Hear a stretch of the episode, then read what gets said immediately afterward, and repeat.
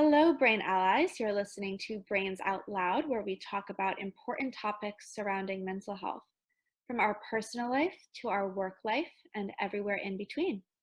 Our goal is that through these conversations, we can help others prioritize mental health on an equivalent level to physical health. Today, we are here with Lauren McMeekin, who is a psychotherapist, a mental health advocate, and the brilliance behind the Instagram account Obsessive Mind. Mm. Lauren focuses on raising awareness about OCD, anxiety, and eating disorders. Lauren, we are so excited to have you here today. And to share some context with the audience, I myself live with pretty intense OCD and anxiety. So I am happy to be here and to learn from Lauren today and to discuss this topic.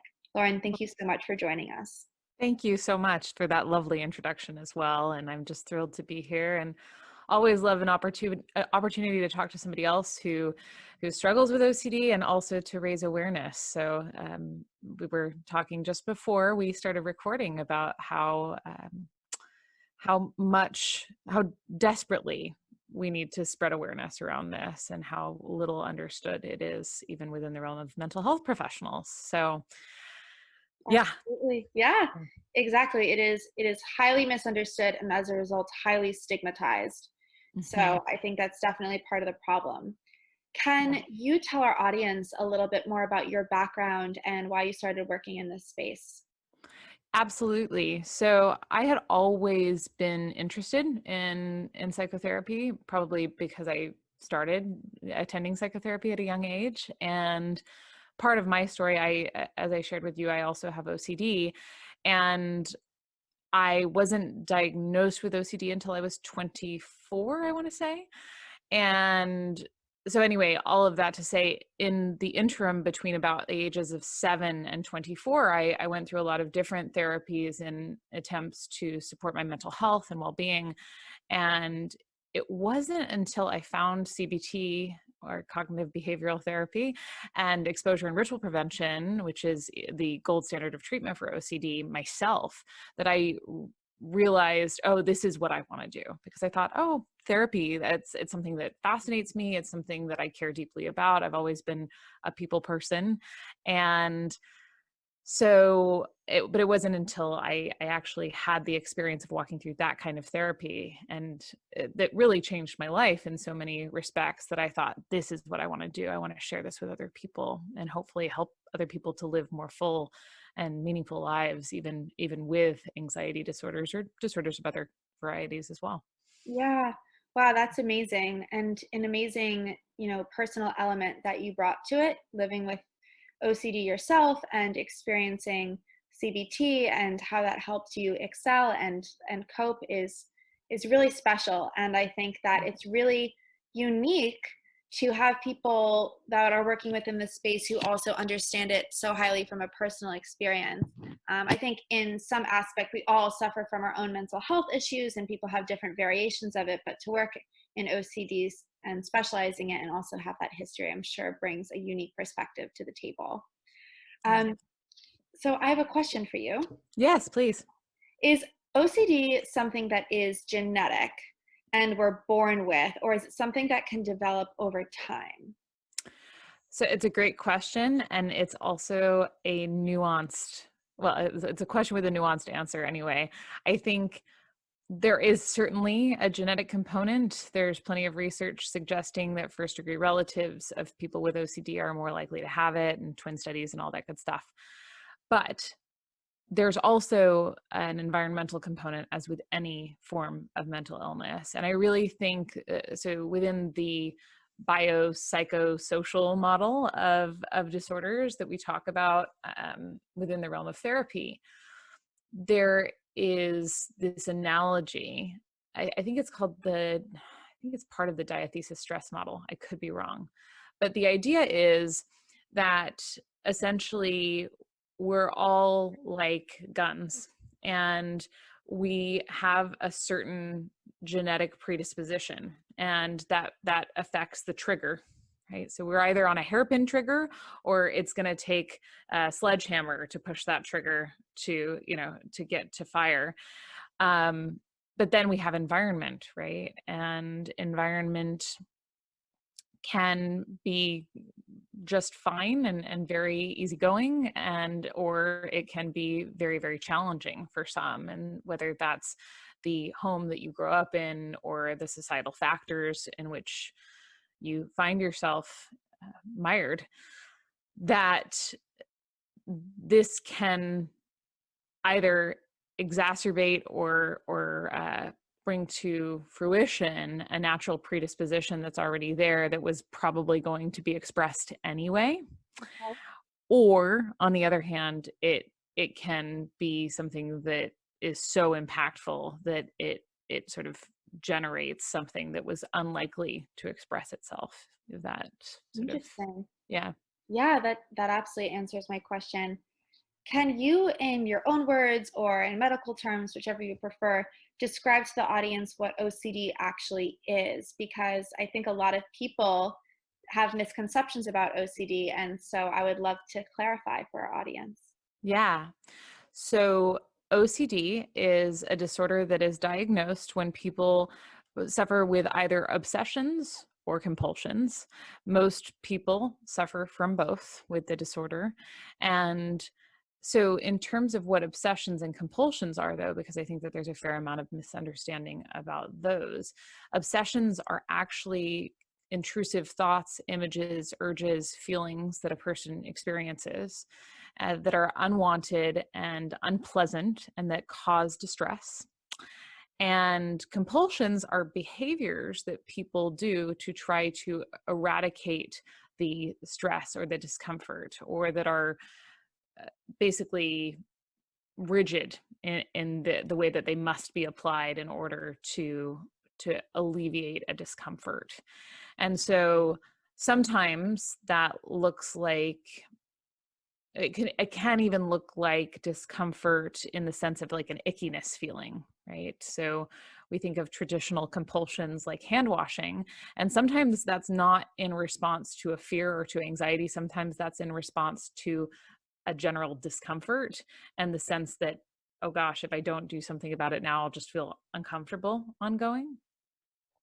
But and sometimes it's about just right the sense that it has to feel a certain way in order to click so that you can move on with your life. Oftentimes the obsessions that come up are not related to some of the more stereotypical variants that we see in the media. So one of my favorite movies uh, actually is called As Good as It Gets, and it's pretty well known. I think it won some Academy Awards. And there's uh, the lead character, Melvin, has this very stereotypical uh, expression of OCD with uh, n- not walking on on lines and washing hands and checking doors and these are all things that we do see within the disorder and oftentimes those are related to i don't want to i avoid this compulsion of sorts i avoid stepping on cracks because i i had the thought that if i step on a crack i might you know lead to a world catastrophe. So that's one obsession right? Oh if i do x then this will happen. We call that magical thinking. And then there's the oh my gosh if i don't wash my hands perfectly then i'll contaminate my home and then maybe i'll get ill or somebody that i love get will get ill especially prevalent these days with covid.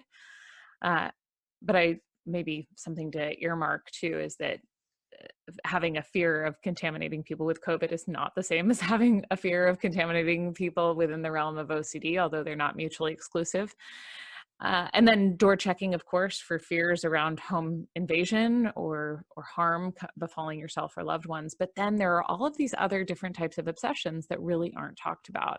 And so we see people coming in who are afraid that they want to hurt somebody. What if I bludgeon my family to death?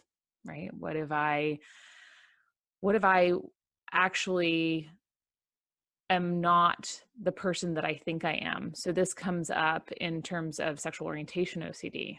So the fear that perhaps you are, say, you identify as bisexual, and this is, uh, I work with somebody like this right now. Uh, there's a fear that maybe I'm actually secretly gay or straight, and I can't just identify because I'm not fully in touch with myself. Or what if I'm secretly a pedophile? That these are all of these thoughts that come in that people experience and we talk about these forms the lesser known forms as as pure o it's total misnomer because there are still compulsions but i think that that's that's the arena that needs probably the most attention in terms of spreading awareness yeah that's really interesting and i think the sexual orientation piece is something that um, really stuck out to me mm-hmm. because you know my co-founder and i we spoke with someone one time who made an ocd coloring book. Mm. and the ocd coloring book was amazing and it had each page was it intrusive images and words and scary things that you could color in and make beautiful and, and kind of play on. And but one of the pages said pedophile Mm. And so we got some negative reactions as we were demonstrating this coloring book to people saying, well, why would you promote that? And, you know, and we were saying, well, we're not promoting, of course, we're not promoting pedophilia. And in addition to that, the word pedophile um, in association with OCD is that people have sexually intrusive thoughts that they have no control over.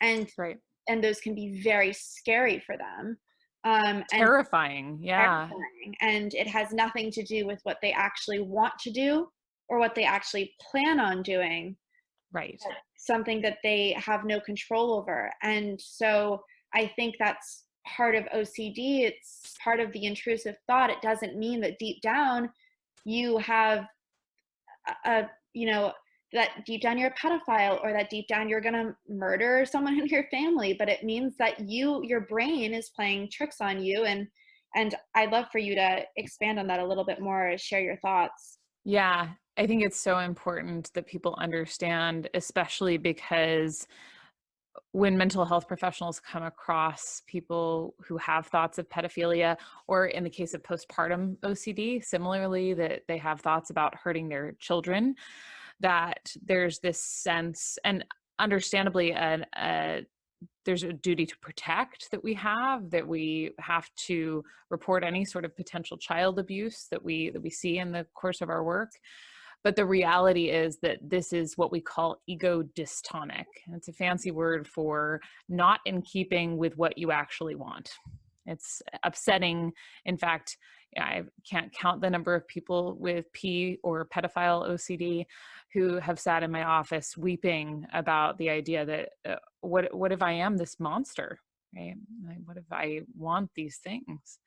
And it's deeply, deeply distressing to them. And there is a difference between thoughts that come in that you do want that are, you know, actually exciting to you which you know there are people who who are pedophiles but this is eh, something entirely different. Now here's a, some a tricky element though is oftentimes people with ocd there's this idea of it feeling real but it feels real right? Like i have this thought i have this worry and i understand that it, it's an intrusive thought but but what if it's not and so what ends up happening is people get lost in these conversations with themselves regarding well what if i really am though? Did i really like that? What if do you know? And and that's that happens i don't know if you can speak to that from your own experience as well. I know that that's certainly come up for me this idea that like i'm not i don't really have ocd and that's just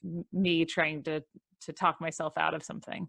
Yeah. Well i think that for the first 21 years of my life before I was diagnosed with OCD that I I lived in a very scary world in my head.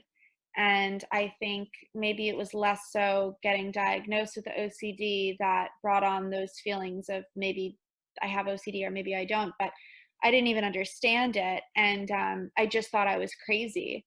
I really mm. thought I was crazy. And I thought that I if I spoke about the intrusive thoughts that I was having, um, that I that people really would think that I was seriously disturbed. I mean, why am mm-hmm. I having thoughts about harming myself? Why am I having, you know, fears that I'll hurt someone else? Why do I? I'm one of the stereotypical poster childs for OCD, like not stepping on cracks because I literally think that if I do, that someone in my family will die. Right. Um, and and truly deeply believing that I have the power to control the world like that.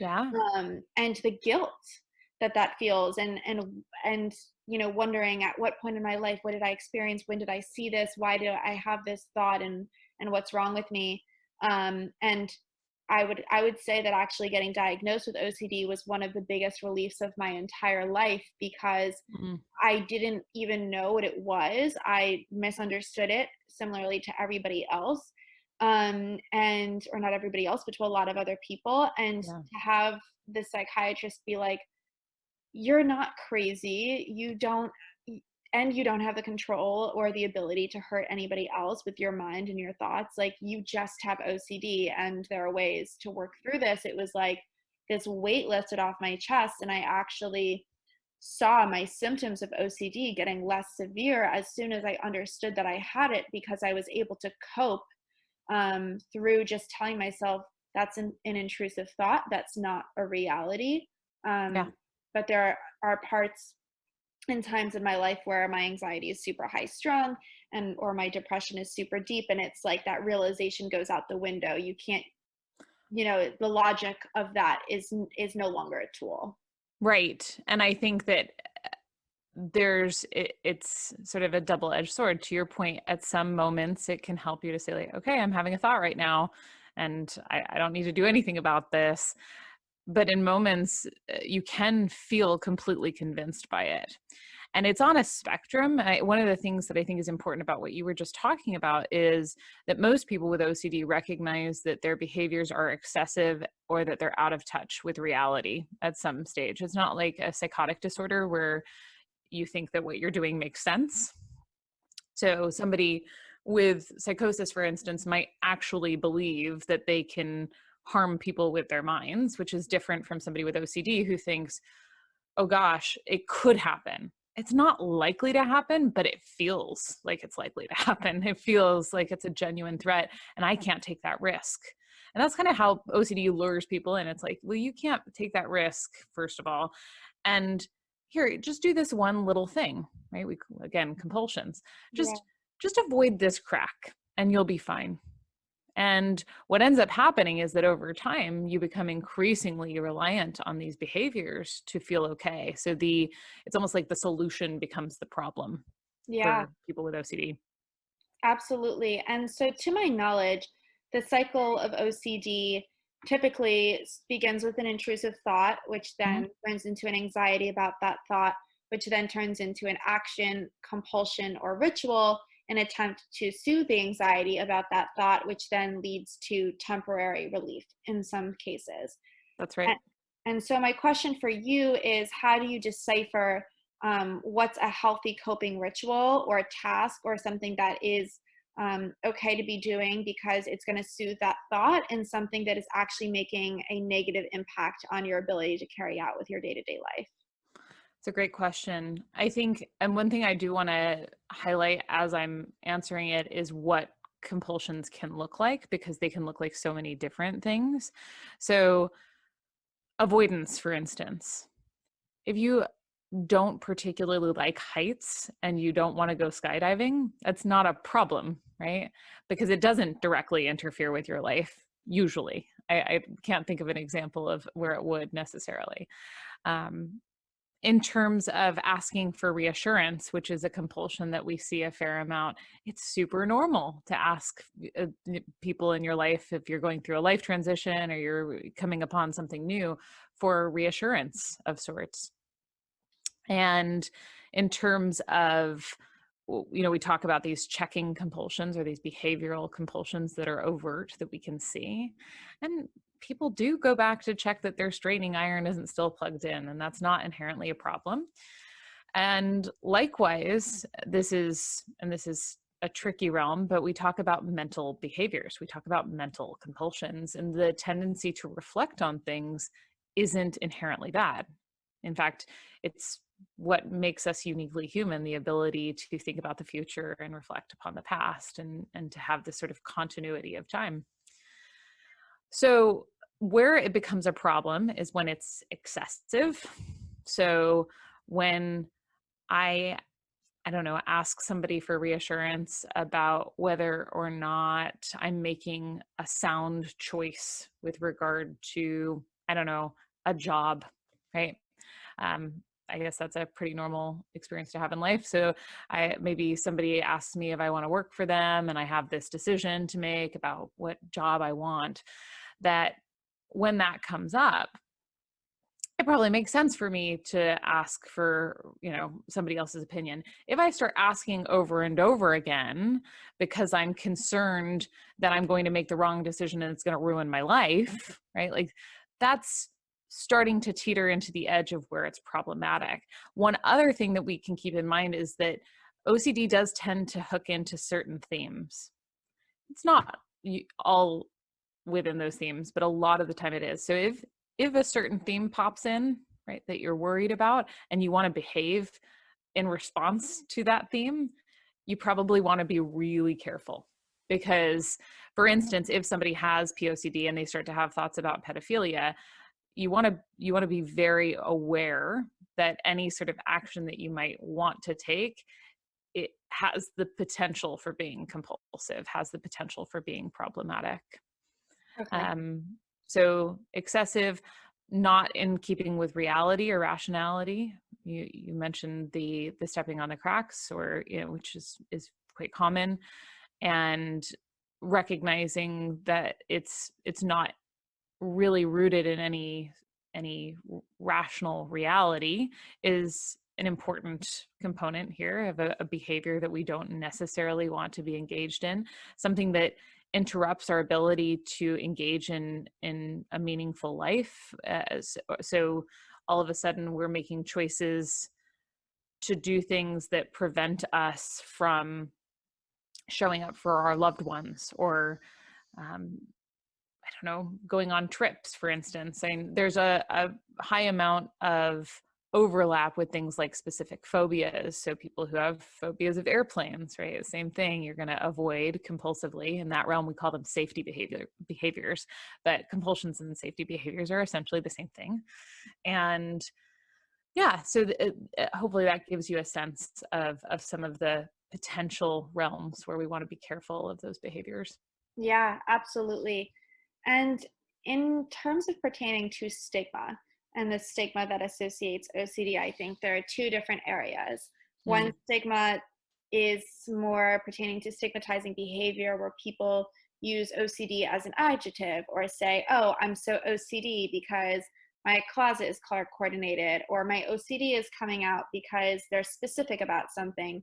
And I think that using that language can be stigmatizing because it can be hurtful for those who actually live with OCD um, it can prevent people from with that actually live with OCD from talking about their OCD or sharing their experiences with it, or it can prevent them and be a pervasive barrier from them getting treatment and help for their OCD because they don't want to come out and say they have it. It's like the same thing with bipolar disorder and people using it as an adjective when referring to the weather. Mm-hmm. The other area where I see a stigma surrounding OCD is the idea that people with OCD are a threat mm-hmm. um, in the way that okay, so we you know we talked about POCD or we talked about um, you know pedophilia. We talk about people being scared that they'll hurt someone or kill someone that they love, but the reality, the overwhelming reality to what I believe and to my knowledge and my experience with those who I know with OCD is that people with OCD are not a threat and it can be fairly common and they're, they're very, very unlikely to act on those thoughts, feelings, and behaviors that are intrusive and dark. Is that accurate? Yeah, absolutely. I think in terms of the the therapist in me is like, okay, we want to accept uncertainty, right? But from an outside perspective and somebody looking in and trying to understand what OCD is, yeah, no, the the likelihood that people who are horrified at the idea of harming anyone would uh, harm somebody is is it's very very unlikely and I, I think it's hard because until we have a more broad and universal awareness of OCD that these topics like pedophilia they are taboo. Of course they are right? We you know that it's normal and we want to protect children. It's just understanding that in this context it's not there there isn't a genuine threat is is really important because otherwise people for long periods of time have these thoughts and think that they are crazy or think that they are people who they are not right? And and you mentioned earlier the difference between being excited and pleased by a thought and being scared frightened and upset by a thought and i think that's a really important point to make. Absolutely absolutely but yeah I, I think that there there is a lot of stigma just related to certain variants and in terms of being open with at least with people who you love and who you trust it's it's really hard for I, i've worked with a lot of people who are reticent to talk to family members about the fact that they have these thoughts about harming people because they're afraid they won't understand. And again i think that all comes down to awareness of of ocd generally yeah absolutely i yeah. think it's interesting um earlier we talked about you talked about uh I think uh, what was it? Safety, safety. What did you say? Safety, safety behaviors. They're the same as compulsions, just other another phrase. Safety behaviors. That's interesting. I think um, something funny that I always have a hard time explaining to people is that I'm not afraid of flights. I mean, something I have a hard time explaining to people is that I'm not afraid of heights. Um, I am afraid that I will compulsively have an urge to push, to push, to jump, or to touch something that is going to make me fall, to kick my leg out, and then I'm going to slip. Um, and so I think that it's interesting the different ways that OCD can kind of impact. It's like I'm not afraid of heights. I'm not being afraid of going up high. Actually, I'm not even afraid of skydiving, but the fear of being in a situation in which I am not equipped to jump and having the compulsion in which I need to do something that causes me to jump, push, or fall uh, is very alarming. Yeah, and uh, having that potential, the potential for that urge to arise, and yeah, it's it is unnerving for people with certain variants of OCD. Yeah, exactly. Um, and so, what are some healthy coping tools that people with OCD can have and can utilize? So, at the end of the day, for most variants of OCD, what we're trying to do is to make space for uncertainty. So, we look at OCD as an act like an overactive guard dog, right? That it's it's sounding the alarm basically when there's very little to suggest that there's any danger. What we're trying to do is learn to live with the alarm bell going off without letting it interfere with our lives. Learning how to feel anxious without doing anything about it because we can rationally see that it doesn't make sense to do so.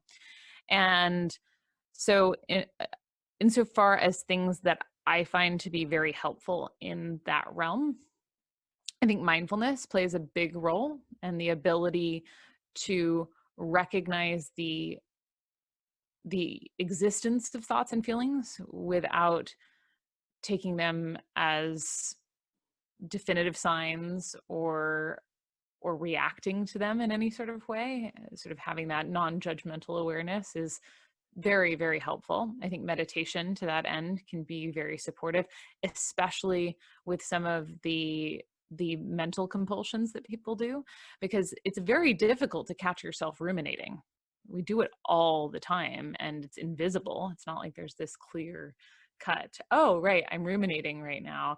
And so you mentioned for instance with thoughts of uh, self-harm intrusive thoughts of self-harm which are different from thoughts of self-harm um, that when those come up the the tendency can be to go well do i really feel like killing myself? And how do i know? And am i depressed? Um, maybe is that feeling depression? The the tendency to get lost in your mind and and trying to figure out um, the is actually really supported having that awareness is really supported through a meditation practice because meditation practice at least focused attention meditation uh, is all predicated on finding an object focusing on the object noticing when your mind wanders and then going like oh congratulations well done for catching that and then just inviting it back to the present moment And then, of course, ERP is really important, although I, th- I don't think that those are mutually exclusive. Mindfulness and ERP have a lot of overlap.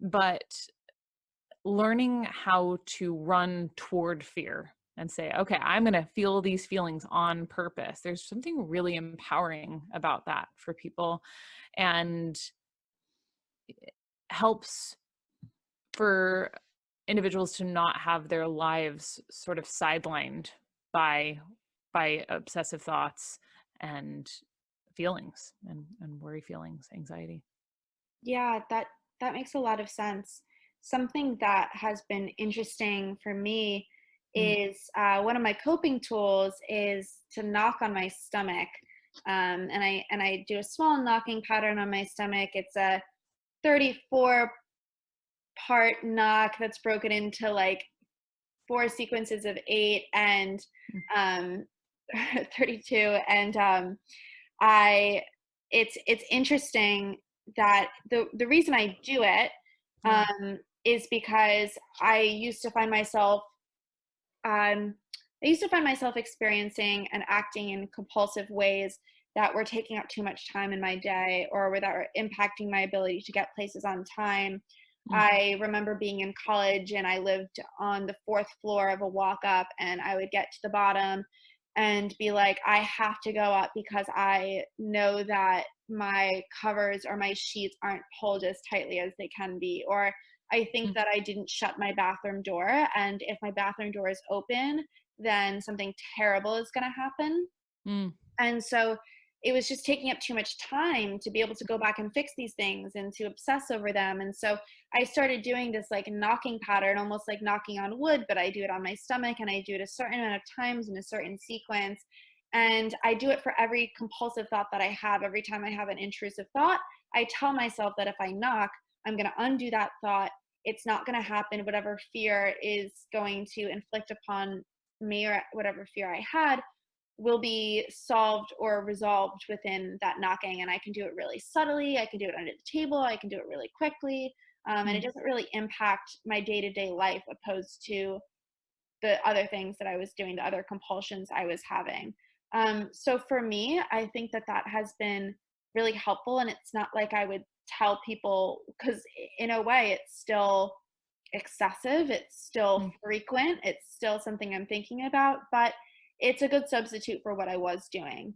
Um, and I think that it's stepwise. You know, one of the things that we talk about uh, in terms of treatment is delaying rituals or minimizing rituals. I think from from my perspective clinically ultimately the goal is to do away even eh, w- with anything that says this thing is not going to happen. Because ultimately we don't know. We don't know what happens in life and and having these thoughts pop in doesn't give us any really useful information to that end. They're words that happen across our minds and responding to those thoughts as though they are important in the absence of any rational evidence that they are sets a precedent that can be really damning for a lot of people. And so the ability to say, you know what, I don't know. I'm going to purposefully make the choice to tolerate not knowing. I'm going to say, yeah, maybe that thing does happen. And if so, I'll deal with it then. I think that's where ultimate freedom lives. Wow. That is some really powerful perspective that I don't think anybody has ever given given me before mm-hmm. um, in terms of how to cope with my OCD. It's interesting because I've been in therapy for a long time mm-hmm. and um, I've never had anybody really help me with my OCD. I think it's been something more so that like I talk about the anxiety I'm having or things mm-hmm. going on in my life and the ways that it impacts me. Um, but I haven't really learned coping tools and mm. mechanisms. And with that being said, I also talk about anxiety and depression and those types of things in therapy. So um, I haven't you know specifically focused on OCD as much as I'd like to, but I think that that's a really really helpful helpful tip. Um, before we finish today, and I could talk to you about this forever. Oh, me um, too. I'm having so much fun. I know, me too. Um, and it's and it's been so nice, and and it's always such a calming feeling to talk to someone who gets it and who relates. what would your advice be to someone who believes that they might have OCD or who has been recently diagnosed with OCD who is feeling insecure, scared, or worried about that diagnosis and as a result is avoiding seeking out help, treatment, or finding coping mechanisms because of it? Mm, That's a really important question. And I, I think it's there are probably a, a fair amount of different answers to it ultimately. I think if the means are available to you, seeking out treatment can be so helpful. I know it was for me, I, and I hope it is for the people that I work with. Also, making taking advantage of the community that exists. There is a massive community that exists online uh, in social media for sure, right? Like in the world of Instagram, there are a lot of us therapists and advocates who talk about personal experience and about uh, ways to support uh, well-being. There's also uh, the International OCD Foundation, which has great resources, articles, and they have a conference. They actually have, I think they're planning to do two, do two different conferences this year, an online and an in-person. So there's there's a tremendous amount of information available these days. So make use of that and know you're not alone because eh, if you're having that thought, the chances are somebody else has had that thought. I think one of the most shameful pieces of OCD in, in that realm of stigma is this idea that you're in this thing and it's just you and you're the crazy one. And all of a sudden, if you look around and you see that, you know, a lot of people have these fears. And in fact, there's so much so that there are articles written about it. Well, maybe, just maybe, you don't have to feel quite so alone and quite quite so badly about yourself or the experience that you're having. Um, so yeah, I think that those are those are probably primary. Yeah, that is some really great insight and again, really powerful Mm. and something I can really relate to as well. Um, just not feeling alone in this and not feeling alone in my diagnosis and saying that it's something that I live with and not suffer from has Mm. been really beneficial to me and uh, and I'm just so thankful of your time today and Mm, I Thank hope and. I believe that this will hopefully help a lot of people and help educate those who don't live with it. So Mm. thank you so much. And again, for our listeners, um, we, you know, Lauren has an Instagram account called Obsessive Mind. That's correct. Uh, uh, the obsessive mind. Yeah. the Yeah. Obsessive Mind. And I highly recommend you follow it because that's how I Mm. found her and it's been really helpful for me. So thank you so much again. Thank Mary Lou. Yeah, no, it's my pleasure. And yeah, if anyone's interested in learning more, there's uh, I have a website, The Obsessive Mind, that has uh, links to some of the articles that I've written. I work for OCDLA, which uh, also has a fair amount of resources on the website and articles. And uh, Kelly Frankie and I, uh, who's another therapist, do a pretty regular Instagram live on uh, OCD, on different eh, manifestations of OCD. So if you're looking for resources, there are so many of them out there. So, so glad to be here. Thank you for having me. Of course. Thanks so much.